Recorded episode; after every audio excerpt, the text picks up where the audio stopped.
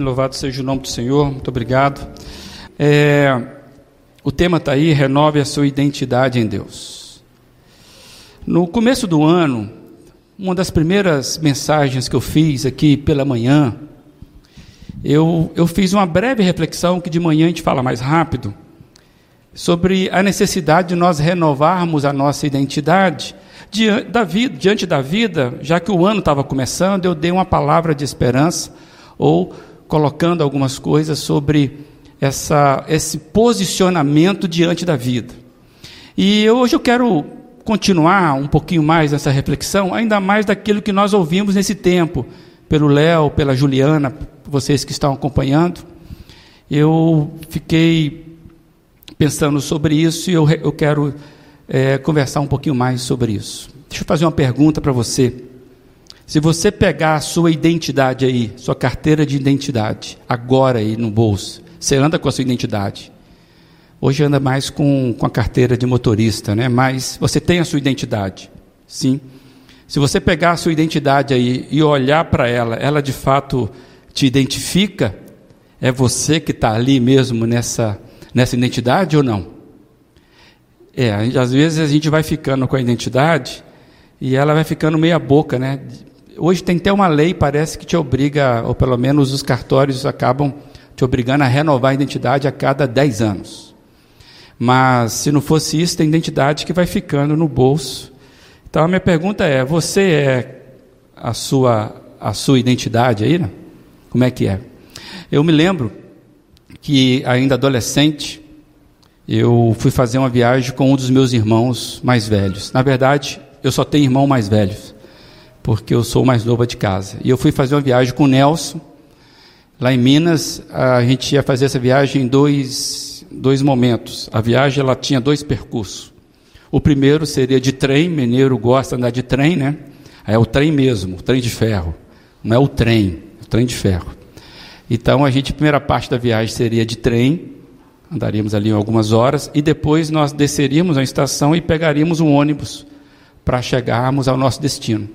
Eu era adolescente, peguei a mochila, cabia tudo na mochila e pronto, fui com meu irmão, feliz da vida, fazer a viagem, só eu e ele.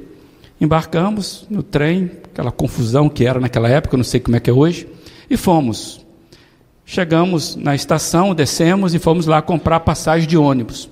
Quando nós fomos na bilheteria, o rapaz lá falou assim, documento. Meu irmão tirou o documento, tá, olhou para mim, eu olhei para ele, adolescente. Falei, não trouxe nem carteirinha de sapo, nem carteirinha de estudante, trouxe nada. Falei, como é que você anda sem documento? Falei, cara, eu vou saber que pedir documento? Eu era adolescente. E aí aquele negócio, como é que faz agora? Aí meu irmão tentando convencê-lo, né, de vender, vai aquela conversa. Eu me lembro do argumento que ele usou final, que convenceu o moço. Ele falou assim, olha, ele é meu irmão mais novo.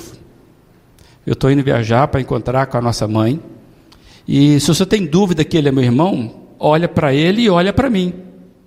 Vê que nós não somos parecidos. Quando ele falou aquilo, eu me aprumei assim para ficar mais parecido com ele, né? Para ver se pega esse negócio. Aí o cara olhou, no fim das contas, o cara vendeu a passagem. E aí meu irmão já me deu aquela bronca, né? Não anda mais sem documento. Já aprendi a primeira lição. Não saia sem documento. Não vá sem documento. Por quê? Porque você pode precisar desse documento para que os outros saibam de você. A vida seguiu. Deixei de ser adolescente. Aí vem alistamento. Aí você tem que tirar os documentos, né? Aí você vai lá tirar os documentos, tirar foto. Aí eu tirei a minha identidade. Pronto, tirei a minha identidade, feliz da vida, né? Uma carteira de identidade. Pronto, agora eu tinha documento, né? Já era crescido, não era mais um adolescente. E a vida vai seguindo. E foi seguindo a vida, e passaram-se os anos, e a identidade no bolso. Mas os anos foram passando, a identidade no bolso. E aí até que um dia, passaram-se 2 décadas e era a mesma identidade. Até que um dia eu tirei a identidade, olhei e falei, gente, que vergonha. Além de encebada, aquela foto estava mais para o Léo do que para mim. Né? Se ela tivesse nova, eu olhei e falei, não, eu preciso renovar a minha identidade. Aquela identidade já não falava mais de mim. Se eu mostrasse para alguém, não, isso aqui não é você, é seu filho, E eu aprendi a segunda lição. A primeira lição, que eu não devo sair sem documento, porque eu vou precisar que as pessoas saibam de mim. Segundo é, você precisa renovar a sua identidade de acordo com a realidade de quem é você. E por que eu estou contando isso, amados? Porque eu entendo que a vida cristã é a mesma coisa. Na vida cristã, nós precisamos saber quem somos diante da vida. E na vida cristã, nós precisamos renovar a nossa identidade em Deus, porque muitas vezes nós vamos carregando uma identidade em Cristo que ficou paralisada no tempo, ou uma identidade que ficou confusa, porque a vida seguiu. Nós sabemos que a vida ela tem altos e baixos. Nós sabemos que muitas vezes nós sofremos pressões na vida que mexem com a nossa identidade. E na vida cristã, nós precisamos olhar com muito cuidado isso, que tem muita gente, porque que não renovou a sua identidade em Cristo, ela está com a identidade distorcida diante da vida, daquilo que Deus representa, daquilo que a pessoa é diante de Deus. E eu já queria desafiar a você, nesta noite, que você reflita sobre a sua identidade em Deus. Se você hoje precisar apresentar a sua identidade diante de Deus, como é que ela está? Ela está renovada? Ou ela está ainda presa às primeiras experiências de 25 anos atrás? Ou ela está confusa porque as circunstâncias foi te levando a olhar com desconfiança sobre o quem é você?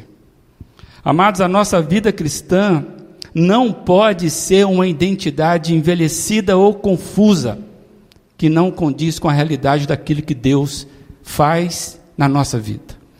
A vida diante de Deus é uma vida que nos ajuda a termos a postura correta diante da realidade. E muitas vezes nós usamos a identidade errada diante das circunstâncias. É por isso que nós estamos fazendo um plano de leitura anual, que inclusive está agora grafado aqui nas nossas paredes. Por isso que é o convite da nossa comunidade, nós pararmos para fazermos uma leitura atenta, porque a palavra de Deus é que vai renovando o nosso entendimento sobre a nossa vida. Porque é a palavra de Deus que vai dizer acerca de quem somos, de quem Ele é, qual o propósito da vida.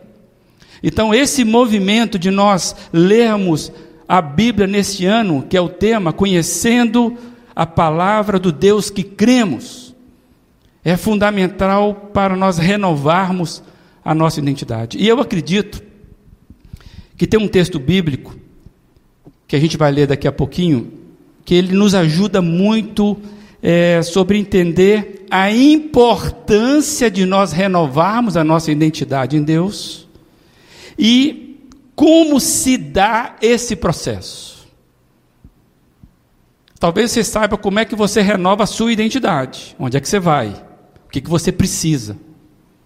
Da mesma forma, eu acho que esse texto que a gente vai ler nos ajuda a despertar para a importância de nós renovarmos a nossa identidade em Deus, em Cristo, e como se dá o processo. Então eu convido a você a me acompanhar na leitura de Gênesis 35, os 10 primeiros versos. Uma história bastante conhecida, que nós já meditamos recentemente aqui, vamos reler esse texto.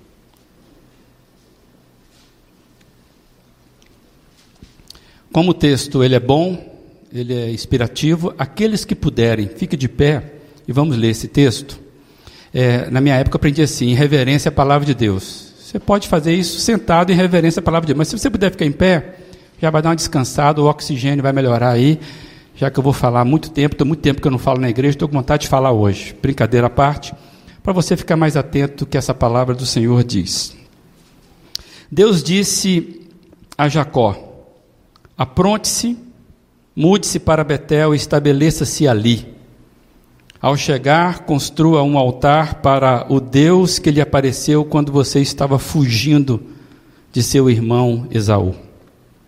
Jacó disse à sua família e a todos que estavam com ele: joguem fora todos os seus ídolos pagãos, purifiquem-se e vistam roupas limpas. Vamos a Betel, onde construirei um altar para o Deus que respondeu às minhas orações quando eu estava angustiado. Ele tem estado comigo por onde ando. Então entregaram a Jacó todos os ídolos pagãos e as argolas que usavam nas orelhas, e ele os enterrou ao pé da grande árvore perto de Siquém. Quando partiram, o terror de Deus se espalhou de tal forma entre os moradores das cidades próximas que ninguém atacou a família de Jacó. Por fim, Jacó e todos que estavam com ele chegaram à Luz, também chamada Betel, em Canaã. Jacó construiu um altar ali e chamou o lugar de El-Betel, pois Deus lhe havia aparecido em Betel quando ele estava fugindo de seu irmão.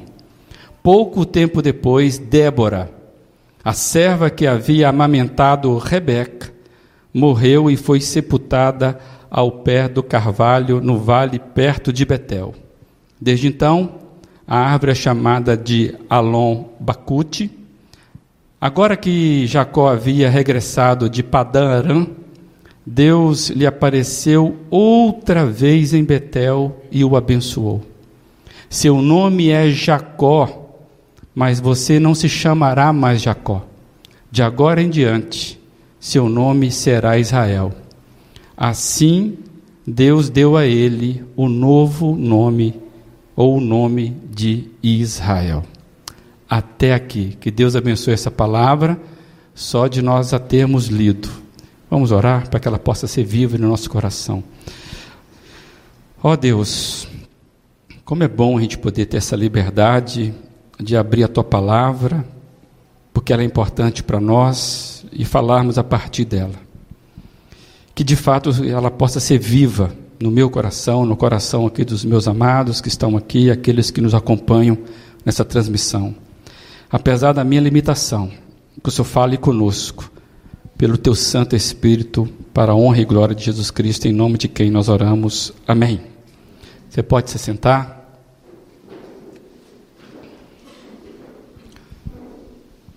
Claro que você conhece essa história, porque a história de Jacó, ela é bem conhecida e é bem relatada na Bíblia. No Gênesis, você já leu Gênesis conosco, nessa leitura, né? Você já encerrou Gênesis. Basicamente, Gênesis ele tem 4 grandes personagens, tem vários personagens, mas são 4 grandes personagens. Abraão, capítulo 12 em diante, quando começa a história mesmo, depois Isaac, filho de Abraão, de quem nós temos a menor porção escrita dos patriarcas, é de Isaac, conhecemos pouco de Isaac, e Jacó, filho de Isaac, aí forma o conhecido, né, os patriarcas de Israel. De Jacó, então, vem as 12 tribos de Israel, que vai formar o povo de Israel. E por que povo de Israel? Você acabou de ter uma pista, porque Israel passou o seu nome de Jacó. E dentre os filhos de Jacó, Gênesis gasta bastante tinta, é onde nós temos a maior parte sendo relatada, é de José, conhecido como José do Egito. José é o ápice da história dos patriarcas, mesmo sendo filho de um deles. É interessante você ver que José é o resgatador da família. E estamos aqui Jacó. E quando você lê Jacó, você vê que Jacó entra na história de José e vai até o final ali. Então nós temos boa referência de Jacó. E você, por certo, conhece esse texto, ou lembra desse texto, ou lembra de algumas passagens de Jacó. Amados, o nome é a porta inicial da sua identidade. Você se apresenta pelo seu nome, é ou não é verdade? Você gosta do seu nome? Geralmente nós gostamos do nosso nome, geralmente. Quando a gente não gosta do nosso nome, nós criamos um jeito de apelidar um nome para que as coisas andem bem. Mas geralmente, porque o nome é, é a parte inicial da sua identidade. Se você vai me apresentar um amigo, você vai me dizer o nome dele e eu falar, esse aqui é o fulano, de quem eu sempre falo, né? Então, amados, quando a gente vê o texto, que Deus vai mexer no nome de Jacó, não é algo simples. E nós sabemos que na cultura bíblica, a mudança de nome sempre está relacionado a algum episódio que muda a vida da pessoa. Você talvez já tenha visto isso em algum lugar. Os paramédicos, os socorristas, quando alguém sofre um acidente que atinge a cabeça, que a pessoa fica desacordada, geralmente o que ele faz? Dos primeiros atendimentos, ele chama a pessoa pelo nome ou pergunta o nome da pessoa. A forma de um paramédico cuidar de alguém que está desacordado é perguntar quem ele é, para ver se a pessoa está respondendo. E ele vai fazendo. Eu já vi coisas ele fazendo, e realmente é assim. Quem é você, onde é que você mora, com quem que você está, de onde que você veio, e a pessoa então vai respondendo. É o jeito para trazer a pessoa à sanidade, ou ver se a pessoa ela está sã com relação à vida dela, quem ela é. Por isso que eu digo, é importante você saber quem é você diante de Deus. Quem é você? A sua identidade. Quem é você? E Deus hoje Ele está para fazer conosco exatamente isso. Amados, eu creio que o capítulo 35 que nós lemos, de Gênesis, ele é o método do tratamento de Deus como um socorrista, como um paramédico. É como se Deus estivesse pegando Jacó e falando assim, moço, quem é você?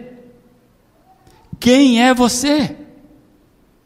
É a sensação que eu tenho do tratamento de Deus para trazer Jacó à sanidade. Se tem uma coisa que acontece com quem vive a vida cristã, que eu percebo, é a insanidade. Tem muita gente confusa sobre a obra que Deus tem para fazer na vida deles. O Léo hoje fez uma excelente mensagem que fala exatamente sobre a identidade da igreja e de público, que ele não sabe disso. Já vou reservar um dia que o Léo vai pregar domingo à noite aquela mensagem, viu, Léo? Já vai preparando aí, né? E para a gente um dia, porque vale a pena, dentro daquilo que nós estaremos conversando, o Léo resgatar isso, porque você não veio domingo de manhã, não está gravado, vale a pena a gente ter isso. Mas identidade é tudo, amados. E quando você lembra da história de Jacó, você vai ver que Jacó era um homem em fuga. É ou não é? Você lembra da história de Jacó? Homem em fuga. Parece que desde o nascimento esse cara já está arrumando confusão no relacionamento. E Jacó, então, ele passa a vida fugindo dos problemas, basicamente em duas áreas. Relacionamento. Ele tem problema sério de relacionamentos. Você conhece pessoas que vivem criando problema de relacionamento, né? Aí vive mudando. Outra área de José confusa era na questão financeira.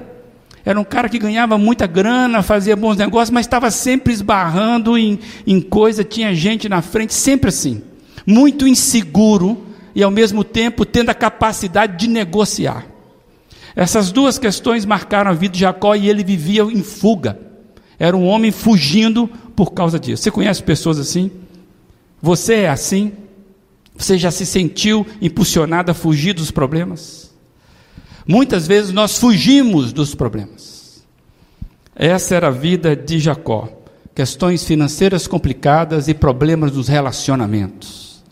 Eu conheço pessoas que mudam de cidade para começar uma vida nova, para o passado ficar para trás. Mas não tem jeito, se não mudar o chip, daqui a pouquinho está ele de novo fazendo coisa errada. Você conhece gente que vive fugindo com problemas de vida, mas você conhece quais são as suas fugas? Você. Lembra quando eu trouxe aqui, um tempo atrás, a janela Gerard? A janela que mostra os cômodos da nossa vida. Tem área da minha vida que somente eu sei. Se eu não contar para vocês, vocês nunca vão saber. Então, se eu não contar, vocês não vão saber. Só eu sei. Agora, tem área da minha vida que só vocês sabem. Só o outro que sabe. E se você não falar, eu não vou saber. Tem área da vida que nem eu, nem o outro sabe, que somente Deus sabe. Essa área. E tem área comum que eu sei e você sabe. Então, o que eu quero dizer é que talvez você anda fugindo na sua vida de coisas que você não se apercebeu ainda. E você vai precisar de duas ajudas, do próximo e de Deus. E a igreja é um excelente exercício para colocar a gente na rota correta. Por isso que o em casa é bênção. O em casa é para trazer a gente a sanidade, como igreja, como pessoa. Temos companheiros de luta que nos ajudam nessa caminhada. Jacó era um cara que lutava e parece que ninguém tinha condição de falar isso com ele. Aí Deus precisou, como paramédico, dar uma sacudida e trazer esse moço para a jornada. Amados, Jacó era um homem em crise na sua identidade e ele foi passando a vida empurrando e brigando a cada estação para provar a sua identidade. Eu lembrei de mim lá com meu irmão brigando na estação para provar a minha identidade. A sensação que eu tenho é que cada ponto Jacó estava brigando para poder provar quem ele era. Brigou com o irmão, brigou até com o anjo, brigou com o sogro, parece que andou brigando com as mulheres também. E o cara vivia brigando por causa da identidade confusa dele. E o verso 1 que nós lemos é Deus falando assim: Jacó, apronte-se, está na hora de arrumar essa mala, está muito bagunçado, Jacó, você é um homem que vive fazendo e desfazendo mala, está na hora de você se aprontar, voltar a Betel, e de novo a Betel, e lá estabelecer para mim, levantar um altar. Assim começa o capítulo 35. A ideia que eu tenho é ele acordando, sabe, o paramédico acordando a pessoa: acorde, apronte-se, deixa de ser fujão, Jacó. Betel significa casa de Deus. Aquele lugar trazia muitas lembranças para Jacó. Então, quando Jacó estava vivendo a vida dele, aquela confusão, passou por um monte de lugar, tal, aí Deus fala assim: Jacó, depois de um monte de luta, você precisa voltar a Betel. Ele lembrou por que ele tinha que voltar a Betel. Ele sabia o que era Betel. Betel trazia muitas coisas. Foi em Betel que Jacó teve o seu primeiro encontro marcante com Deus. Não foi um encontro qualquer. E quer saber mais? É Deus que foi ao encontro de Jacó lá em Betel. Por isso que ele mesmo falou que aquele lugar não se chamaria mais Luz, que era o nome daquele lugar, a cidade. Para ele, Luz era Betel. Ele chega ao ponto de falar: porque Deus me visitou. Então, quando Deus fala assim: Jacó, acorde, apronte-se, volte a Betel, ele sabia que Deus estava falando com ele. E só para você lembrar disso, eu queria ler com você, você pode ficar sentado dessa vez, Gênesis 28, quando Deus apareceu a primeira vez a Jacó. Gênesis 28, cadê a Bíblia, varão? Vamos lá, isso aí, abrir a Bíblia, marcar, Gênesis 28, vai ser projetado, mas você pode ler aí na sua versão. Diz assim: quando o sol se pôs. A gente vai ler 28 do 11 em diante. Quando o sol se pôs, chegou a um bom local para acampar e ali passou a noite. Ele só queria passar a noite. Deu para entender? O homem fuga. Deus vai marcar esse moço. Encontrou uma pedra para descansar a cabeça e se deitou para dormir. Enquanto dormia, sonhou com a escada que ia da terra ao céu e viu os anjos de Deus que subiam e desciam pela escada. No topo da escada estava o Senhor, que lhe disse: eu sou o Senhor, o Deus do seu avô, Abraão, e o Deus do seu pai, Isaque. A terra na qual você está deitado lhe pertence, eu a darei a você e aos seus descendentes. Seus descendentes serão tão numerosos quanto o pó da terra. Eles se espalharão por todas as direções, leste, oeste, norte e sul. E todas as famílias da terra serão abençoadas por teu intermédio e de sua descendência. Além disso, estarei com você e o protegerei aonde quer que vá. Um dia, trarei você de volta a esta terra. Não o deixarei enquanto não tiver terminado de lhe dar tudo o que prometi. Então Jacó acordou e disse: certamente o Senhor está neste lugar, e eu não havia percebido. Contudo, também teve medo e disse: como é temível este lugar! Não é outro, senão a casa de Deus, é a porta dos céus. Até aqui, só para os irmãos lembrarem do que era Betel. Então, quando Deus fala: Jacó, apronte-se, volte para Betel e você vai estabelecer-se lá. Lá é o local. Se você continuar lendo o texto, você vai ver que no versículo 22, naquela ocasião, capítulo 28, quando Deus aparece a primeira vez, Jacó vai fazer um memorial por causa dessa experiência. Ele vai erguer um memorial. O verso 22 está aí. Por isso que quando Deus fala: Jacó, volte a Betel, a memória dele, ele sabia disso. Aquilo era marcante. Qual é a memória marcante que você tem com o Senhor Deus? Hoje cedo alguém perguntou: qual é o texto mesmo, aquele texto que fala da sua chamada, da sua vida? Esse texto? Memória. Qual é a memória significante que você tem de encontro com Deus? Aquela que você sabe, que você pode contar. E, amados, quando a gente olha em Betel, eu quero destacar três coisas rapidamente, lendo esse texto do capítulo 28. Eu vejo Deus lembrando a Jacó de três coisas: da aliança, da promessa e do legado que a vida de Jacó estava envolvida. Quando você pega o verso 13, diz assim: eu sou o Senhor, o Deus do seu avô Abraão e do seu pai Isaque. É como se Deus estivesse dizendo: você está dentro de uma aliança, você não está solto, você não está sozinho, você não está isolado. Eu conheço o caminho a qual você pertence. Eu conheço você de perto antes mesmo de você nascer. Jacó, eu sou o Deus que deu sentido à sua família. Eu sou o Deus do seu avô. Eu sou o Deus do seu pai. Jacó, eu preciso ser o seu Deus, Jacó. Você não está solto na vida. Eu tenho uma aliança estabelecida com vocês. O segundo ponto que eu vejo da promessa está logo em seguida aí do verso: a terra na qual você está deitado lhe pertence. Ele não sabia disso. Ele estava lutando por terra, lutando por posse, fugindo do irmão. E ele já tinha uma terra desde o início. Ele sai insano, confuso na identidade. E eu darei a você e aos seus descendentes. Isso é promessa, amados. Jacó precisava ser lembrado que ele vivia uma vida sob uma promessa divina. É como se Deus estivesse dizendo aqui em Betel: Jacó, você está seguro sob a minha promessa. Amados, toda a segurança que Jacó procurava a vida toda, ele já tinha em Deus e não sabia. Saiu dando cabeçada na vida.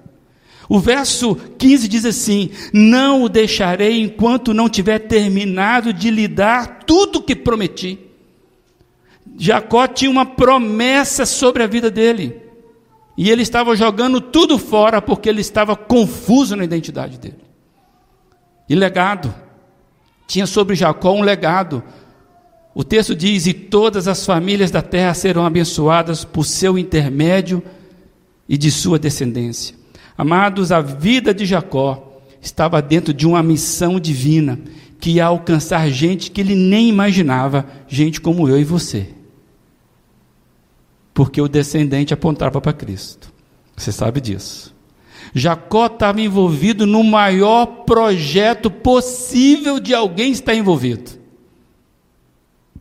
trazer o Messias, e esse moço dando cabeçada, brigando por rebanho, por terra, por status.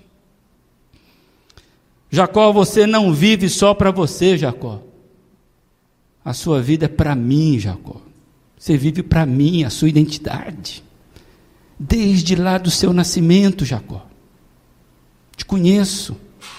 Amados, voltar a Betel significava então, e para nós significa, já aplicando, é retomar o caminho com Deus,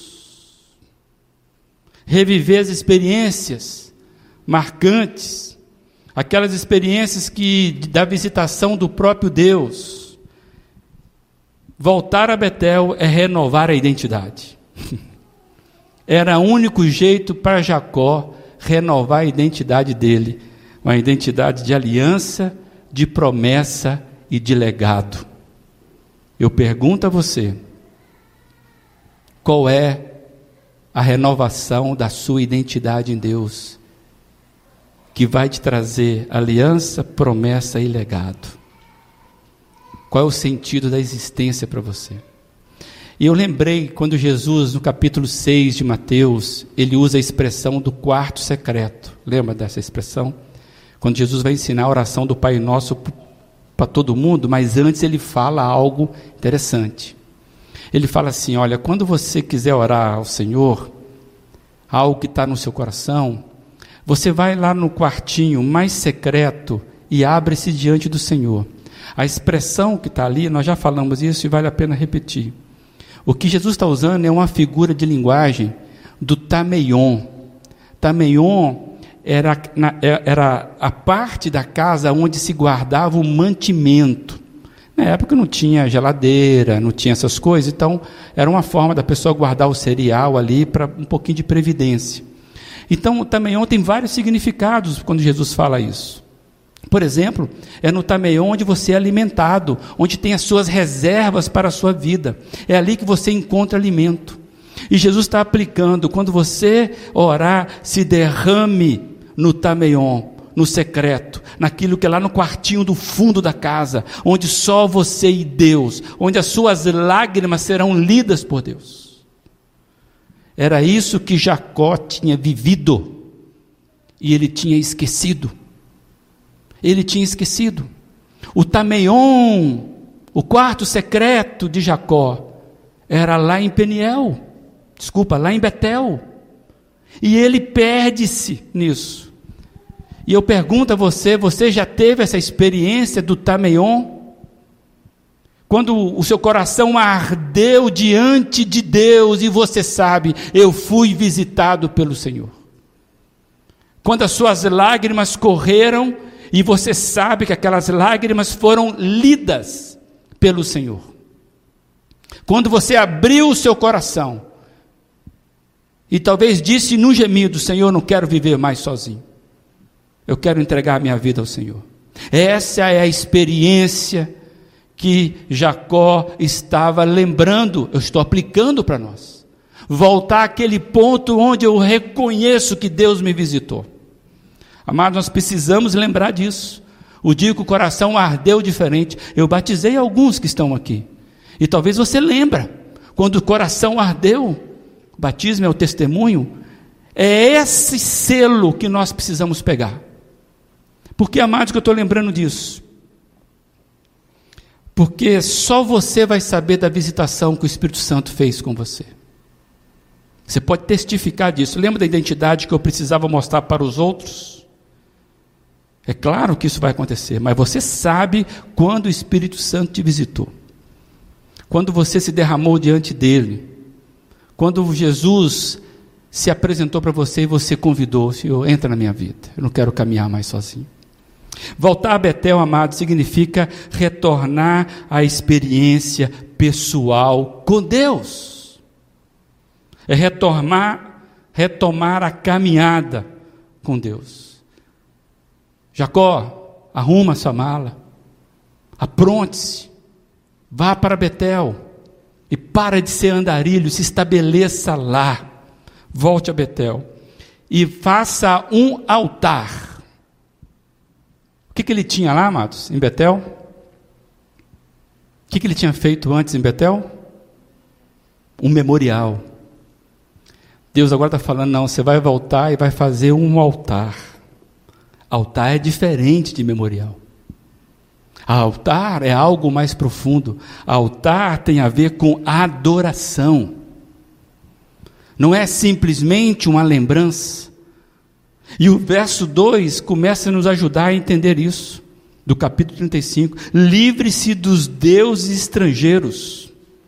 Você vai voltar, mas você precisa, antes de erguer o altar, livrar-se dos deuses estrangeiros. Isso é identidade espiritual. É como se Deus estivesse dizendo para ele, você pega logo para você, porque eu peguei para mim.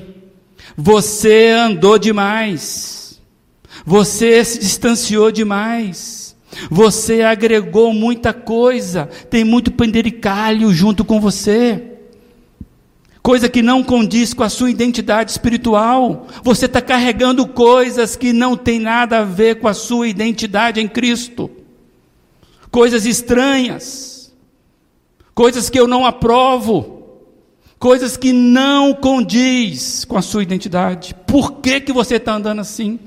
Você andou muito longe de Betel. Volte. Estabeleça um altar. Mas antes disso, livre-se das coisas que você andou agregando na sua vida que não tem nada a ver com a sua identidade.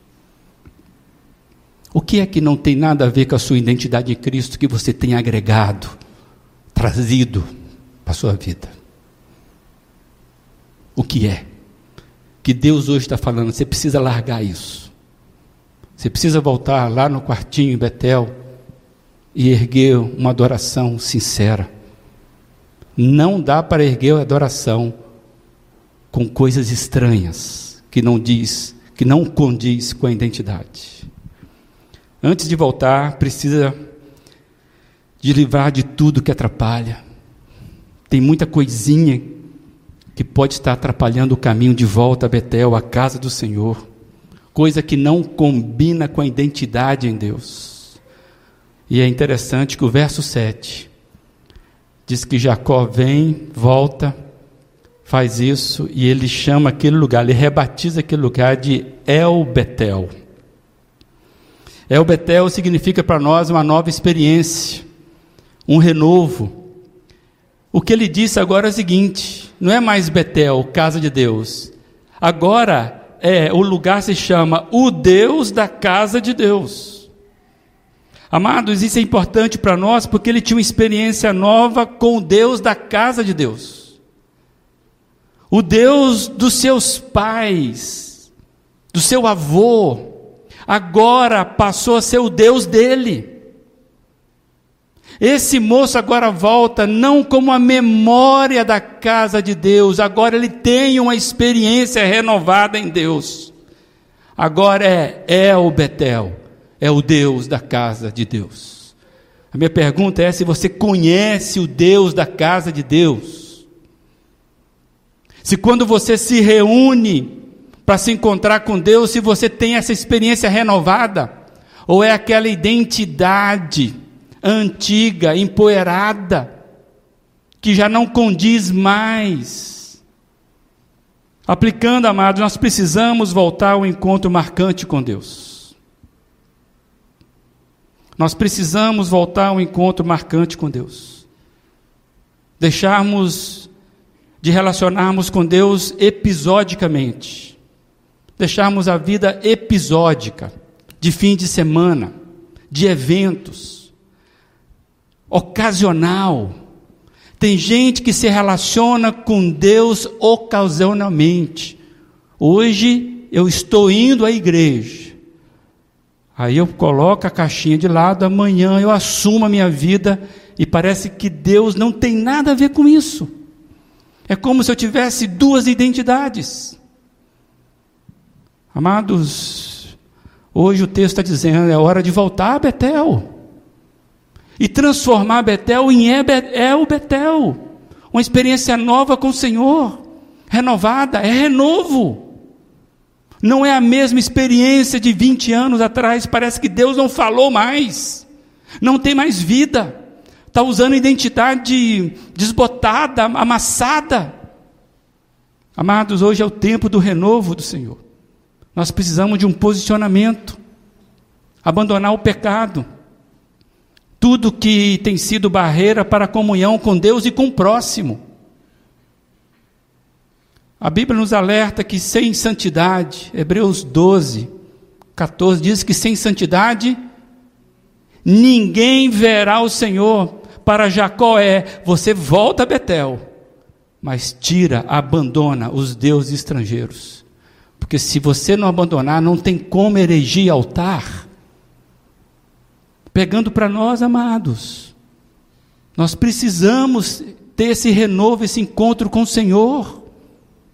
Deixarmos a vida episódica, de eventos, de encontros e desencontros com Deus, assim, liga e desliga, põe Deus stand-by, agora eu vou viver minha vida, não combina com a gente. O verso 10 diz que seu nome é Jacó, mas você não se chamará mais Jacó, de agora em diante seu nome será Israel. Assim Deus deu a ele o nome de Israel. Você lembra de uma outra passagem que fala sobre isso, sim ou não?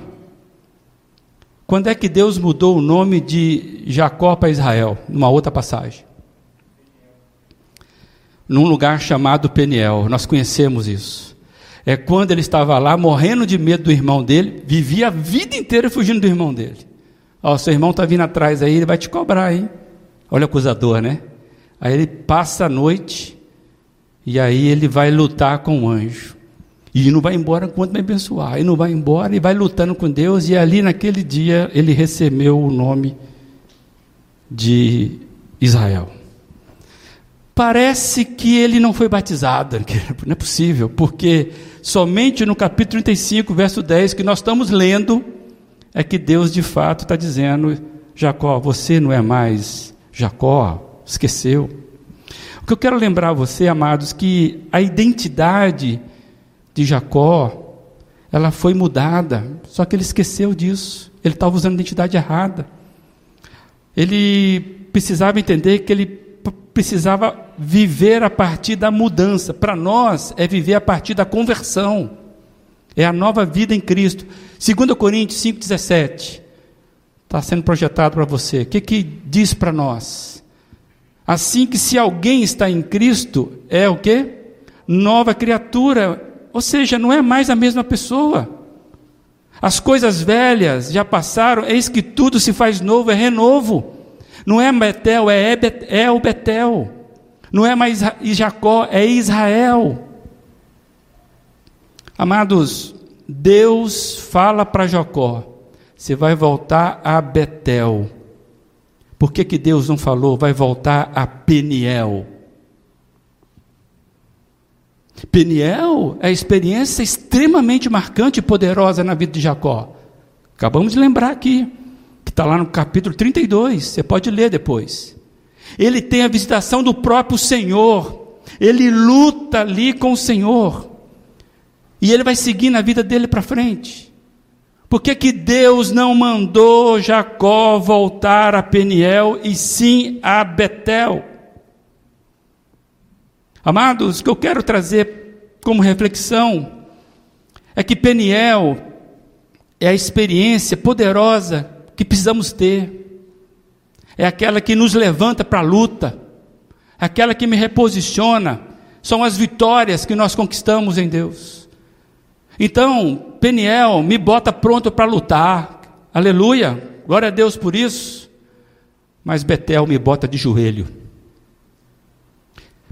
Betel me põe de joelho e me faz edificar um altar. É em Betel que eu lembro a minha identidade e destino, é em Betel que eu estou sobre a promessa da nova aliança. Você vai entender que é em Betel, amados, não em Peniel da grande conquista, que a gente faz o renovo da nossa identidade. O lugar onde nós renovamos a nossa identidade é Betel e não Peniel. Peniel é muito bom, mas é em Betel, é parar de lutar com Deus, é descansar no cuidado de Deus. Betel é o lugar de renovarmos a nossa identidade em Deus. E eu queria que você pensasse agora sobre a sua vida. Não pense na vida da igreja, mas eu estou falando na minha igreja. Queria que você pensasse na sua vida, sabe por quê? Porque foi o posicionamento de um homem, Jacó, transformado em Israel, que abençoou um povo. E eu queria desafiar a você se colocar no papel de Jacó, que pode ser você, aquele que vai abençoar os que estão seus irmãos ao redor. Jacó era o cara enganador que se enganava, crítico, brigava, era alguém que via sempre na artimanha do braço. O que Deus quer de nós é que nós voltemos a Betel.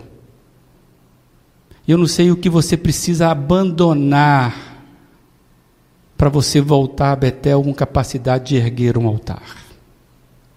Então quero desafiar você a dois aqui. Eu estou falando que a maioria aqui é da igreja. Você já teve uma experiência com o Senhor Jesus, amém? Você consegue contar quando o Senhor Jesus entrou na sua vida, amém? O que aconteceu com você de lá para cá?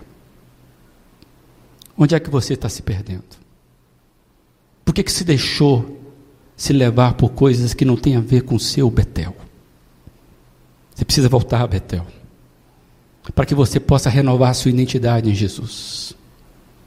Aí pode ser que Deus lhe dê mais peniéis na vida, mas precisa voltar lá atrás. Esse é o convite.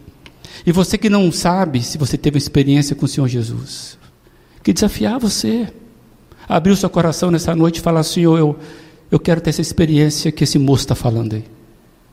Eu quero abrir essa Bíblia de novo em casa e me identificar com alguém que encontra com o Senhor Jesus. E você pode fazer isso, abrindo seu coração com oração. A oração não é tudo, mas é o começo. Tudo começa com oração. Eu queria hoje, todos nós, 100% aqui, quem nos acompanha, revisarmos qual é a chamada de Deus para onde nós devemos voltar. Qual é o seu Betel? Por que você fugiu tanto? Vamos deixar de vitimismo? Vamos deixar de mimimi? Vamos deixar de coitadismo? Ah, mas vamos parar com isso. Volte com Deus. Renove a sua identidade em Deus. E se tem pecado, confesse e abandona. Se tem algo que você está trazendo que não condiz, perdoa logo, libera. Vamos viver o Betel de Deus, amados, amém? Fala: Senhor, hoje eu estou voltando a Betel. Hoje eu estou voltando a Betel, me perdoe. Eu quero ter a minha identidade renovada. Vamos renovar a identidade, gente.